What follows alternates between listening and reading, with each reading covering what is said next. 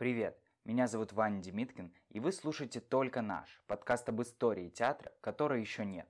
Ленинградский ТЮЗ времен Корогодского знаменит не только спектаклями, но и педагогической деятельностью, которая там велась. Именно об этом Артем Томилов поговорит с театральным критиком Еленой Вольгуст, занимавшейся в том числе развитием делегатских собраний в ТЮЗе. Это своего рода детский парламент, в который входили школьники со всего города. Делегатское собрание появилось еще в 1924 году и просуществовало более 70 лет. Даже сейчас в социальных сетях можно найти группы, посвященные делегатскому собранию ТЮЗа, в которых состоят более 500 человек. Стоит также сказать, что гостья эпизода Елена Вольгуст – дочь режиссера Владимира Вольгуста, который учился вместе с З. Я. на курсе Бориса Зона. С разговора об этом и начнется выпуск.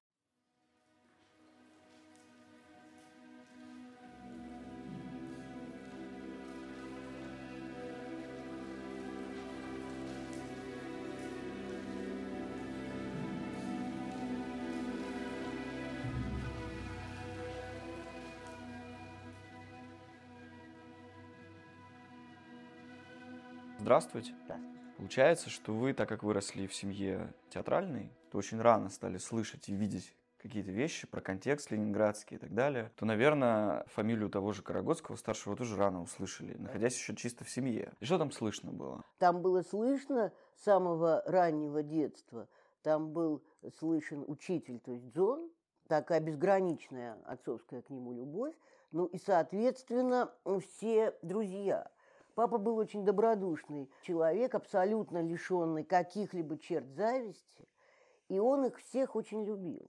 Недаром у меня дома в его дипломате стареньком лежит оригинальный конверт. У Зона была такая фишка, передавалось письмо через какое-то время, такое завещательное письмо. Это круто. Это письмо, которое направлено к курсу именно. Да, направлено вот к этим мальчишкам. Да, все это я слышала, и папа очень, для него была абсолютно святым местом маховая, учитель, и эти ребятки тоже, потому что он, правда, был добродушный, они же все были между собой, так или иначе. Совершенно мед не лился между Зиновием Яковлевичем и Александром Аркадьевичем. Они не были друг другом политы сиропом благодушного приятия, отнюдь. Александр Качбилинский это кто? Белинский. Внутри процесса долгой жизни, естественно, если Александр Аркадьевич Белинский и Зиновий Яковлевич жили в одном городе и были на одном поле, и Клитин был на том же поле и так далее, то, естественно, будучи приблизительно плюс-минус одного возраста, ну как, и это был достаточно выдающийся такой фирменный курс, они, естественно, были соперниками. Папа жил в Тбилиси, он им не был помехой никак. Он мог издали завидовать, естественно, но потому что разные весовые категории.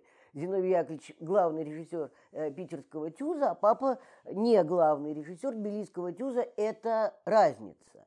И эта разница возникла вначале, так она и не была преодолена. Но человеческие отношения и отсутствие у отца какой-либо зависти, в общем, они были конкретно с Зиновием Яковлевичем. Отец был в очень таких милых и дружеских отношениях. И Зиновий Яковлевич, когда был в Тбилиси, приезжал, был у нас дома. И Зиновий Яковлевич тот человек, который в какой-то момент, уже после окончания мной нашего института театрального факультета, через 1,5 года, меня увез сюда навсегда. Увез меня навсегда в том смысле, что я хотела очень переехать и жить здесь.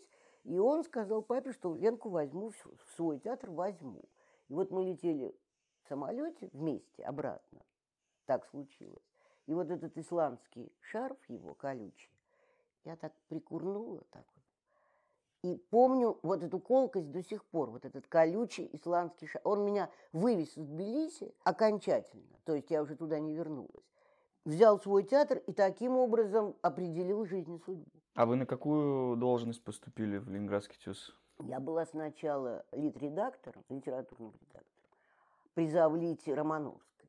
Потом она меня съела, она меня ела со страшной силой. Но мне было 23, да, 23,5 года. И я была не такая, как сейчас, то есть я была более в зажиме. Вообще был очень такой крутой диссонанс между тем, какое было ощущение, когда ты входил на работу в театр имени Грибоедова в Тбилиси, где я работала 1,5 года после института, и тем, как 9 февраля 1981 года на второй или третий день работы в ТЮЗе было нечто на 5-м этаже. С чашей по кругу, вот с этими всеми приемами, которые мы не видели в студенческие годы. Ну, лично я не видела, как-то мы вот такого внутреннего тюзовского, внутри тюзовской компании, как бы, естественно, мы смотрели только спектакли. А это было нечто, что было только для своих. И это, конечно, производило впечатление грандиозное, потому что в театре Грибоедова не было запаха театра. Не люблю слово «запах», но именно он начинался с красивого виноградника, прекрасной всегда погоды и таких полупьяных пожарников или таких вот людей, которые сидели на вахте. А здешний ТЮЗ начинался совсем с другого. Ну вот совсем. Ну вот с чего? Вот и мы бы сегодня, наверное, назвали вот эти методы как бы лабораторными, да, когда в театре внутри происходит вот вселенная, разработка какая-то бесконечная. Вселенная — высокие очень слова. В театре возникала при Зиновии Яковлевиче круговерть в 24 часа. Там не было пауз. Он на паузы времени не оставлял никому. Ну, если мы иногда, он очень редко куда-то отъезжал, но мы были счастливы, когда он на неделю куда-то из города. Потому что мизансцена уже вот потом, когда Энна Моисеевна меня съела, а Зиновий Яковлевич меня защитил от этого съедания до конца, и отдал Ладе Гведоновне зав. Педагогической частью, сказал: вот, Ленка, будешь педагогом под. А Лада Гведоновна, в отличие от Энны Моисеевны, уже была таким ангелом, который меня не ел, не обижал, ногами не топтал. Ну и пошло. 10 лет я там отработала, в общем, абсолютно счастливейшим образом. И не боялась ни дня Зиновия Яковлевича. Люди же боялись, покрывались коростой. Я как бы не боялась, если бы он ко мне лично относился как-то неприязненно, он бы меня не взял. Во-вторых, у него, это я потом уже понимаю, у него очень сильно было развито физиологическое приятие человека. То есть я ходила в штанах, я была тоненькая девочка, в брюках, он позволял, так не очень. Мне позволял, и я ему, видимо, чисто вот так эстетически нравилась, не вызывала его раздражения, и он меня как бы принимал. Иногда он отторгал человека, если он его, так мне кажется, во всяком случае, я могу ошибаться, если он ему не заходил чисто физически, вне зависимости от пола, неважно, мальчик, девочка, ему было это важно. И я, соответственно, его не боялась. Люди цепенели. Но в рамках этой небоязни, тем не менее, мизансцена нашей педагогической части окнами на памятник, и без 5:50 в 6 мы начинали приемку зрителя, и он семенил, бежал из дому, соответственно. Мы занавесочку приоткрывали, говорили друг другу: идет.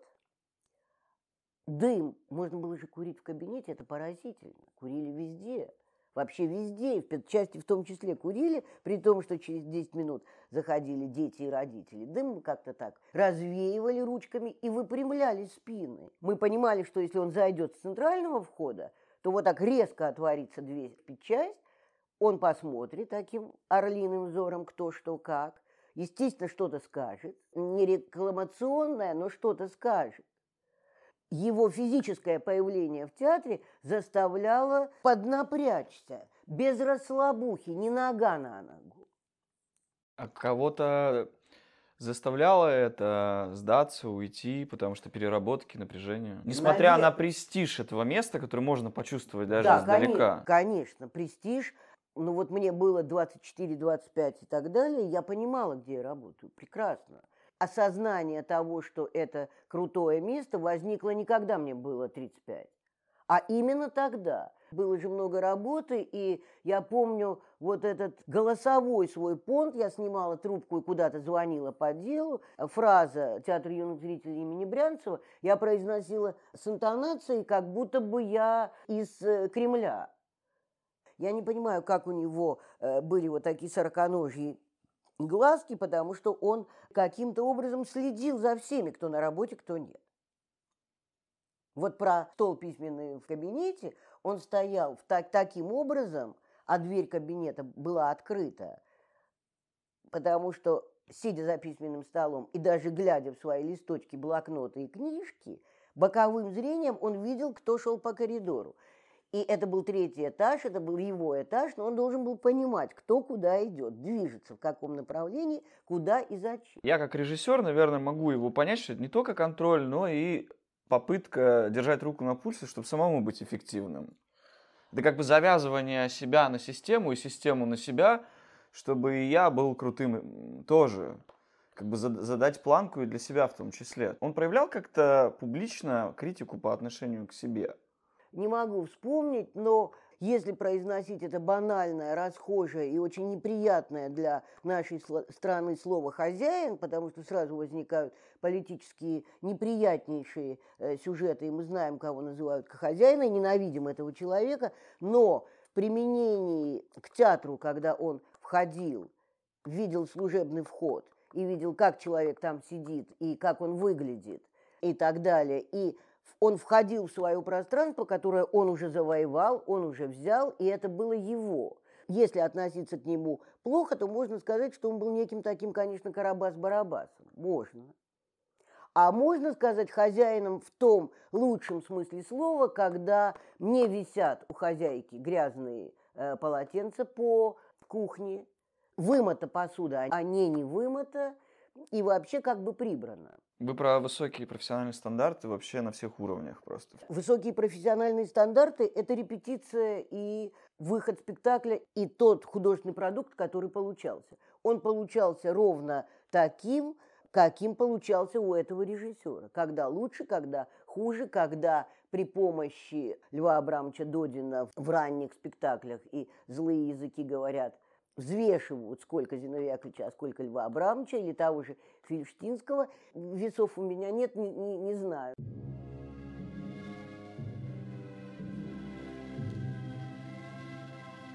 Какова была динамика прихода и ухода новых людей? То, что касается артистов, я помню прекрасно фразу Зиновьевича на всяких собраниях, заседаниях и сборах труппы, когда он понижал голос и начинал говорить много балласта. Слово «балласт» приводило в содрогание людей, потому что как бы он намекал на то, что мы будем расставаться. Расставаться, потому что не вовлечены. Я вижу, не вовлечены Петя, Вася, Коля, не знаю кто. А не вовлечены – это значит отстранены. То есть кто-то приходит на репетицию, на спектакль, отыгрывает, надевает пальто и уходит домой. Нет, надевать пальто нельзя было и уходить домой к младенцу, к любовнику, к жене, к мужу, к борщу. Нет. Надо было продолжать оставаться, как Игорь Овадис, сквозно в гримерке. Вот Игорь Овадис был артистом, достаточно известным, востребованным и любимым всеми, который, по моему мнению, вот чисто визуально, чувственно, вообще из театра не выходил. Иногда я думала, видит ли Игорь свет, потому что он сидел в гримерке, если он не репетировал, то он шел на 5-й этаж, наяривал там. Круглосуточное нахождение внутри, причем это не выпивание водки, вина и не игра в нарды и в шашки. Это процесс. Вот они варили некую свою театральную вот такую кашу, и находились все время в каком-то, правда, творческом лабораторном поиске. Мы варили другую кашу с детьми, учителями, директорами и всей вот этой вот педагогической не фигней. Не фигней, потому что если говорить про такие сегодня звучащие как-то тупо и кондово день директора школы или день учителя в ТЮЗе, то если вы помните этот зал, он был тогда ровно 1000-ный, и вот когда он весь под завязку был забит этими взрослыми людьми, нами 5-6, сколько было педагогов, я не помню. Да. Ну, был штат, Лада Гведоновна и мы, сотрудники. Нами согнанный, это если говорить неприязненно, а если говорить приязненно, то нами сформированный зал. Вот этих взрослых людей, которые были на встрече с театром, которые смотрели спектакль, к которым он выходил с микрофоном и разговаривал, то вот эти акционные вещи, они сегодня кажутся странными, но они были очень важны, потому что разговаривали не про идеологию, не про победу социалистических достижений, разговаривали на человеческом и таком, видимо, абсолютно оттепельном языке вот с этими людьми с кичками на головах. Ну, если брать условно и цинично училку в советском ее варианте. Чем является театр, кроме показывания спектаклей? И надо ли, чтобы театр был таким? Вот. Чем еще был этот театр? Из чего он состоял? От чего возникает такое ощущение объема даже на расстоянии? И вот вы можете сейчас для людей, которые вообще не понимают, о чем идет речь, во-первых, рассказать, что такое педагогический отдел, чем он занимался. Это называлось делегатское собрание, придумано это было Брянцевым. Если говорить советским языком, то это актив детский. Но это было такое сообщество детей, которые набирались нами, педагогами. В шестом классе они поступали. Каждый год был набор. Одни выпускались в 10-м, значит, новые приходили. Мы их набирали при минимальном каком-то собеседовании. Естественно, это было все бесплатно, и, естественно, это было без всяких повышенных интеллектуальных с нашей стороны по отношению к детям планок. Это не так, как, например, сегодня, чтобы поступить в 610-ю школу, в гимназию, питерскому ребенку в 6 классе надо быть практически или очень одаренным, или очень знающим, по-другому туда не поступить. Здесь не надо было читать наизусть Цветаеву, и не надо было в 6 классе быть ребенком, который потом пойдет учиться на театроведческий факультет. Нет. Приходили дети, как я припоминаю, из хороших ленинградских семей, которые как-то как бы любили театр. Мы их брали, у каждого педагога был отряд, состоящий из 20-25, наверное, боюсь ошибиться, но все-таки много прошло времени. И дальше мы их вели с 6 класса по 10, они приходили в театр. И каким-то образом театр, спектакли, мы, так получалось, что мы были такими, которых надо было любить. Если нас этот ребенок не полюбливал, нас лично, не Зиновия Яковлевича, который был далеко, и не Хочинского, которого девочки ждали у входа. Если они ждали, мы говорили, что ждать не надо. Маленькие магнитики превращались в большой. И дети наши, вот сегодня уже выросшие, которые как бы так, немножко младше меня, то есть мне было 24, они были в 6 классе, вот какая между нами разница.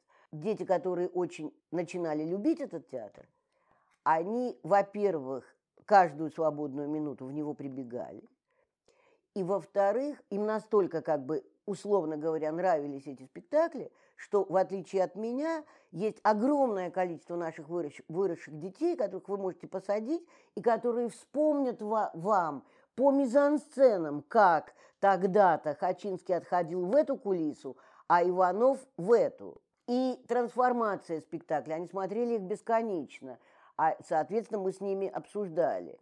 Они дежурили на этих спектаклях. Им не надоедало. Естественно, они дружили между собой. И это было такое благородное детское с нами варево.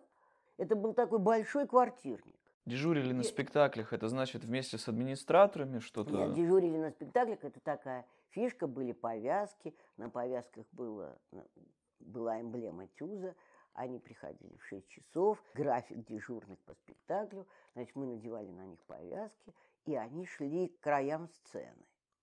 Справа и слева они стояли, зритель заходил.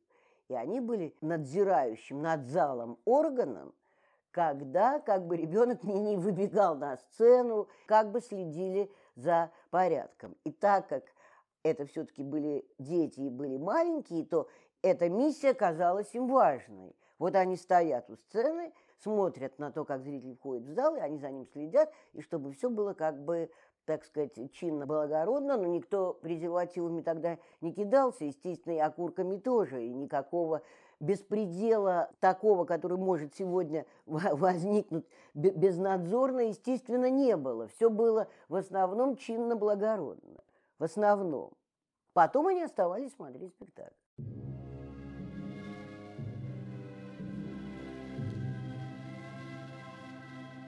Я дружила очень за влитом с Марьей Михайловной Ланиной. Мы дружили. Я прихожу на третий этаж, открываю дверь, сажусь к ней в кабинет, мы начинаем разговаривать. Ходит Зиновий Яковлевич. Что ты тут сидишь, Ленка? Ну, Зиновий Яковлевич, мы общаемся, я ему говорю, мы высоко общаемся, высоко. Уходи, встань, выйди, займись делом, Маше не мешай. Это было позволено, потому что общение педагога за влитом было им одобрено и позволено. Но если бы эта ситуация открывания дверей его была бы в гримерку, где я бы сидела у условного Овадиса, нога на ногу сигаретой, было бы хуже мне. Ну, потому что нет, нельзя. Нет, он же руководил дружбами. Так сказать, он не допозволил мне иметь роман с красивым молодым красавцем, который работал в сугубо технической части, в сугубо. Как-то он меня позвал и сказал: Лен, я тебя видел с Гришей раз, два, три. Я говорю, и нет. Что нет, мол. Парень потом закончил высшее учебное заведение, и не буду называть профессию, потому что это слово с какого-то момента для этого театра самое отвратительное слово, которое может возникнуть, это слово монтировщик. Вот этот Гриша, с которым мы дружили, он был тогда монтировщиком. Я просто в контексте трагедии, естественно, связанным совершенно с другим человеком, просто произносить слово «монтировщик» мне очень трудно. В ситуации, когда случилось то, что случилось. А это был хороший, мой дружок был хороший монтировщик, чудесный. Но Зиновий Яковлевич не очень позволял с ним дружить. Ну, не очень, потому что социально это было, с его точки зрения, субординация должна была быть сохранена. А были случаи, когда люди прям очень остро переживали подобные вещи, уходили из театра? Конечно, так нет, но были, которые не могли смириться, как им казалось, с обижанием их, с резкостью, с нелюбовью. Ну, это же очень все чувственно, но это же от секса, это в нескольких шагах. Но они должны друг друга любить. Понимаете, если я помню эти последние его спектакли «Без страха и упрека», и репетиции помню, и я помню просто глаза Зиновия Яковлевича, который смотрел на артиста Зиновьева, который играл главную роль. Вот это был тот случай, когда было видно, как режиссер любит артиста. Он его любит, принимает, и, соответственно, оттуда шла та же энергия, когда это было вместе, когда у них были, так сказать, отношения у него с кем-то активной ни любви, ни приязни. Но все-таки, как бы эта профессия артист, она же все равно, но она же не самостийная. Все равно он подчинен дяде, который называется режиссер. Ну, не бывает по-другому. Он же, Зиновий Яковлевич, мэтров артистов в своем театре не признавал, этим словом не нарекал. Они все равно были младшие дети-ученики. На моем веку единственный человек из артистов, так мне субъективно кажется, который мог сказать Зиновию Яковлевичу вслух, резко, абсолютно самостийно то, что хотел, это была только Антонина Николаевна Шуранова. И он как-то, вот он не говорил: Тоня, что ты себе позволяешь? Нет. А Ирина Леонидовна Соколова, звезда опять-таки, нет, не могла. И Хочинский не мог, и Иванов, нет. Нет, все равно Зиновий Яковлевич, и все равно пристройка снизу. Просто есть такие устойчивые слухи, что там Товстоногов посылал некоторых актрис там на аборт, серьезные какие-то истории ходили, ну, чтобы они не прерывали какой-то своей линии, да, вот. Было некое разделение на вот этот творческий, карьерный успех и какой-то семейный. И это не только в театре, на самом деле доносится о подобных вещах как бы из очень разных сфер жизненных. И это было возможно, когда были вот развиты вот эти жесткие вертикали. Вообще в то время, которое вы сейчас описываете, это было свойственно всем театрам. Это как бы блестящие, скажем так, режиссеры, они все были такие хозяева как бы внутри своих театров. Я могу вам сказать, Тёма, что в Доме творчества театральных работников под Москвой в РУЗе, например, рассказывали большие московские артисты, как себя ведет по отношению к артистам Гончаров Андрей Александрович. Немоляеву просто на скорой помощи, уже будучи известной актрисой, увозят, потому что так обижает и так себя ведет. Анатолий Васильевич Эфрос, так про него таких инсинуаций нету. Все, что касается отношений абсолютно таких, настаиваю на слове чувственных, между режиссером и артистом, властностью и всеми вот этими авторитарными чертами. Конечно, у каждого свои примочки, и все слухи про то, кого Георгий Александрович на какой аборт посылал, наверное, когда-то правда, когда-то неправда. Соответственно, я лично слышала при открытых дверях кабинета Зиновия Яковлевича про то, как он учил Лысенкову кормить грудью. Я помню эту фразу «от груди к соску». Вот просто он держал трубку, а Оля родила, она, соответственно, была дома, и он ее любил, он как бы о ней заботился. И вот я слышала этот диалог, как он ее тренировал. Это было очень забавно и очень как бы трогательно. Ну, Зиновий Яковлевич регулировал отношения любовные между артистами. Ну, естественно, вы же понимаете, что люди были друг с другом часто в романах и так далее. Но он кого-то благословлял, кого-то нет. Почему вы ушли?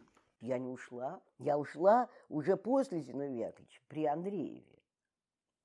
Я ушла, потому что Александр Качбилинский, другой папин дружбан, в какой-то момент стал главным режиссером, худруком Большого театра кукол и сказал: «Ленка, ты там засиделась, хватит, это много, уже нету этого твоего». Я очень жалею, что я ушла. Жалею, потому что, конечно, без Зиновия Яковлевича этот дом был уже другим, но отматывая как бы назад и вспоминая те же спектакли Андреева, который ни в чем не был виноват, как вы понимаете, ТЮЗ же не мог был быть закрыт после трагедии, он же продолжал работать. Вспоминая несколько из его спектаклей, ничего, кроме хорошего, сказать не могу. Конечно, не было такого темперамента, такого бурления. Конечно, он был очень вялый в сравнении с... Ну, все вспоминают про 25 лет ТЮЗа Корогодского. То есть вы были вот в этой финальной фазе. Я была с 81-го, ну, плюс 10, по 91-й. Получается, вы проработали после суда еще 5 лет. Получается, да. Поговорим про 86-й год тогда, про вот этот случай. Во-первых, вы говорили, что в театре... Ну, случай, это была трагедия. Да, давайте называть это трагедией. Вы говорите, что в театре не было крыс. Не было крыс в педагогической части театра. Вот здесь крыс не было. А были ли крысы в огромном коллективе? Ну, а как? Наверное, были. Крыса была на тот момент директор театра Вальчук, которая устроила эту трагедийную ситуацию. По устоявшейся легенде, Вальчук очень не любила Зиновия Яковлевича, ровно потому, что когда ее прислали директором, то она как-то не догнала, что не нужно начинать карьеру директора с фразы, имея кабинет на 4-м этаже, звонить на 3-й и говорить: «Зиновий Яковлевич, поднимитесь ко мне». Ну, невозможная фраза. Как это? Зиновий Яковлевич к ней поднимется, когда она должна была спуститься. Ну, вот эти вещи она все не догоняла, и он ее не принял, опять-таки, физически не принял. Она была ему неприятна вся из себя. Ну, потому что она была кондовая абсолютно тетка. Зиновий Яковлевич был свободен же в высказываниях, в какие-то инстанции, которые с ним общались как бы не сверху вниз, а так достаточно коллегиально и запросто, он кричал там: «Уберите эту партийную, блядь, от меня, я ее видеть не могу». До нее дошло, так или иначе, такая яркая его неприязнь, скажем так, и... Как говорят разные люди, вот этот трагический сюжет был инсценирован ею. Это догадки или они приводят аргументы? Опять-таки, мы же не в Следственном комитете. Это абсолютно доподлинно неизвестно, кто устроил эту чудовищную подставу. Человек-монтировщик на нее согласился. Он потом исчез из театра. Значит, кто-то его... Его инициировали. Я, насколько уже много слышал эту историю, там действительно похоже, что все выглядит как сценарий, учитывая, что действительно человек исчезает сразу же из театра и даже из города вроде как. Говорят, что муж у нее был из каких-то КГБшных структур. Может быть, она жаловалась мужу на какое-то не то к себе почтение. Наверное, все сошлось, потому что Данила, допустим, когда об этом рассказывает, а я историю ты слышал десятки раз, да, и с разной степенью подробностей, он всегда склоняется к тому, что З. Я. был неудобен в кабинетах. И очень долго его исправляли, советовали ему как-то корректировать свои стратегии внутри работы театра. У Зиновьевича могли быть с властью разные отношения, но он же не был диссидентствующим режиссером. Он был достаточно вольнолюбив, потому что Рощин, Голлер, Акуджава и так далее. Были же эти имена в репертуаре. Злотников были вольнолюбивоватые зайки, понимаете, был не Дударев. Михалков там, Михалков как-то с «Я хочу домой» как-то пролез. Вот эту картинку я помню, как будто она была вчера. Это была одна из финальных репетиций последнего его в жизни спектакля, который назывался «Без страха и упрека». Следующий спектакль в этом театре назывался «Перемени печаль на радость». Вот это игра лирическо-трагических смыслов. Последний «Без страха и упрека», а дальше «Перемени печаль на радость». Он сидел, естественно, за своим пультом. Мы сидели, это уже были прогонные сюжеты, мы сидели ниже, прогоняли первый акт. А дальше кто-то из нас оглянулся на пульт и его не увидел. В первый или второй. Вдруг я вру, не помню, в какой-то момент репетиции он исчез от своего столика, чего, в принципе, быть не могло. Он мог условно выбежать на секунду до туалета и обратно, а дальше как влитой. Война, бомбы, что угодно, но нет, как влитой сидел и никуда никакой беготни. Сидел и сидел. И тут он исчез. Значит, люди вошли со служебного входа в сером, вошли в парад, в правый, потому что режиссерский пульт к правому ближе, посередине, но ближе, и вывели его просто тихо. Вывели и увели к себе в кабинет. А в этот же день должен был быть худсовет, и был. И вот тут двери кабинета у Зиновия Яковлевича были закрыты. Я помню, я проходила по коридору, уже при закрытых дверях, и слышала его такой взнервленный голос: «Как вы со мной разговариваете? Я гражданин Советского Союза». На следующий день все равно была репетиция, а это же уже все уже случилось. И он пришел в театр. Я даже помню, он был в белой рубашке. И он после этого ужаса еще репетицию проводил. Но это абсолютно был беспрецедентный сюжет и абсолютно никем не виданный просто на территории страны. Параджанов же сидел за похожее 5 лет в колонии. Я говорю изнутри. Про Параджанова мы так или иначе, мы знали этот сюжет как бы издали. А когда ты находишься внутри, и когда человек не возвращается на второй акт, и его просто уводят, и уводят навсегда, то это как-то...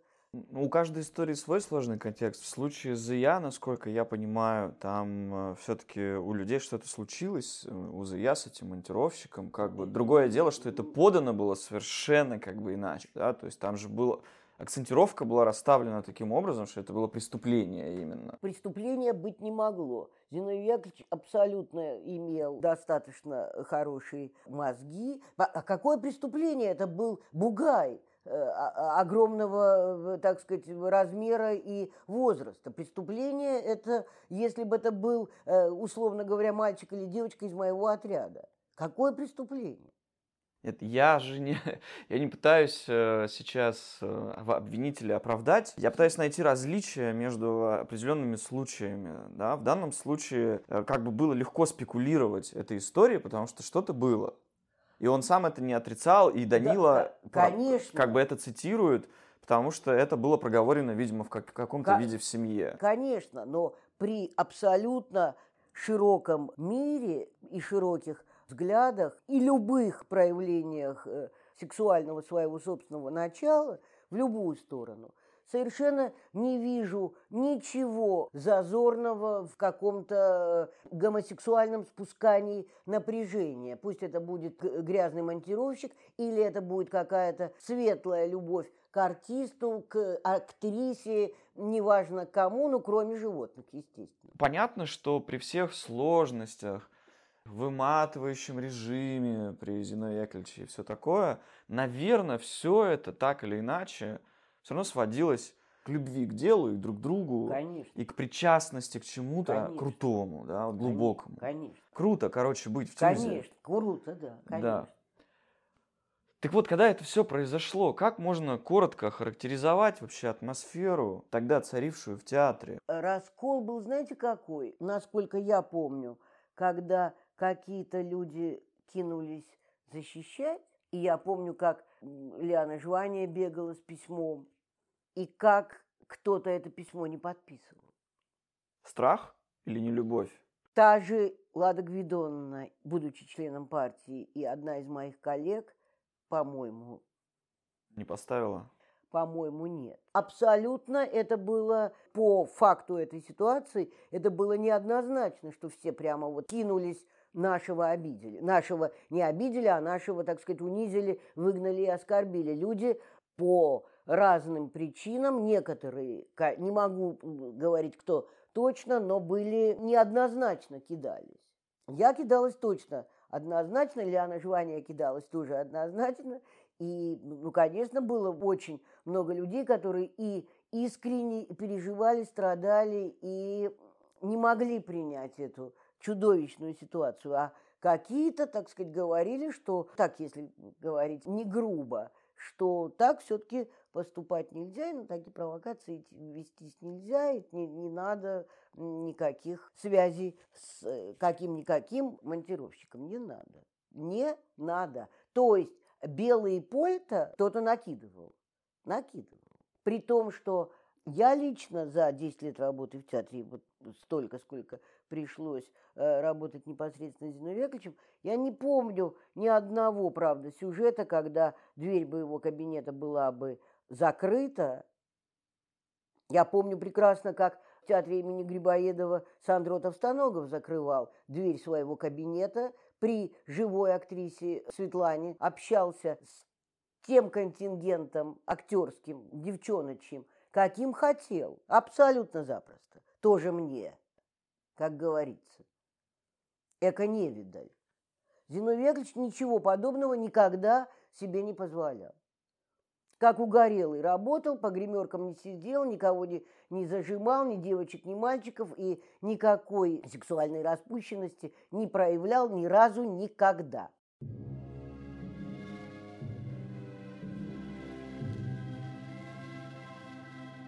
Когда возник настоящий пиар, в хорошем смысле, в нашей стране и в нашем театральном мире, то я неустанно говорю, что лучшим театральным пиарщиком на свете, если бы Зиновий Яковлевич был бы сейчас жив, и ему было бы условно 60. Вот он был бы круче всех в этой стране. По части пиара. Я не говорю про художественный уровень спектакля, я не говорю, что он бы ставил как Волкострелов никогда. Но по части пиара и придумок, ходов современных, круче не было бы никого. То есть он умел привлекать людей в театр? Ну, конечно, он выстраивал такие сюжеты, которые все дни директора и учителя, конечно, это был пиар. И пиаром он занимался неустанно, через, опять-таки, подручные средства, то есть подручными были мы. При этом театральную критику как таковую он вольно не пускал. Конечно, очень ревновал своих кино. Наверное, вот тут какие-то артисты про надломленность и на несостоявшуюся жизнь, конечно, могут плакать большими горючими слезами, потому что, он не выпускал. Он был очень вообще ревнивый человек, и я, как тоже очень ревнивый человек, это чисто по-человечески понимаю, но он не мог разделить условного своего любимого Тараторкина с кинематографом и отдать его кинематографу в большом таком объеме. Ему было больно, он не мог. Но отпускал при этом. Отпускал? Нет, конечно. А как не отпускал? Они же снялись как-то. Так нет, снялись, но они снялись. А могли сняться и очень удачно. Другие тоже, которые тоже бы стали, но не снялись. Значит, те смогли понять, как система из Зиновия Яковлевича работать, а другие, видимо... Конечно, это совокупность причин. Значит, мы имеем дело с обычной экосистемой, со своими законами, конечно, и следствиями.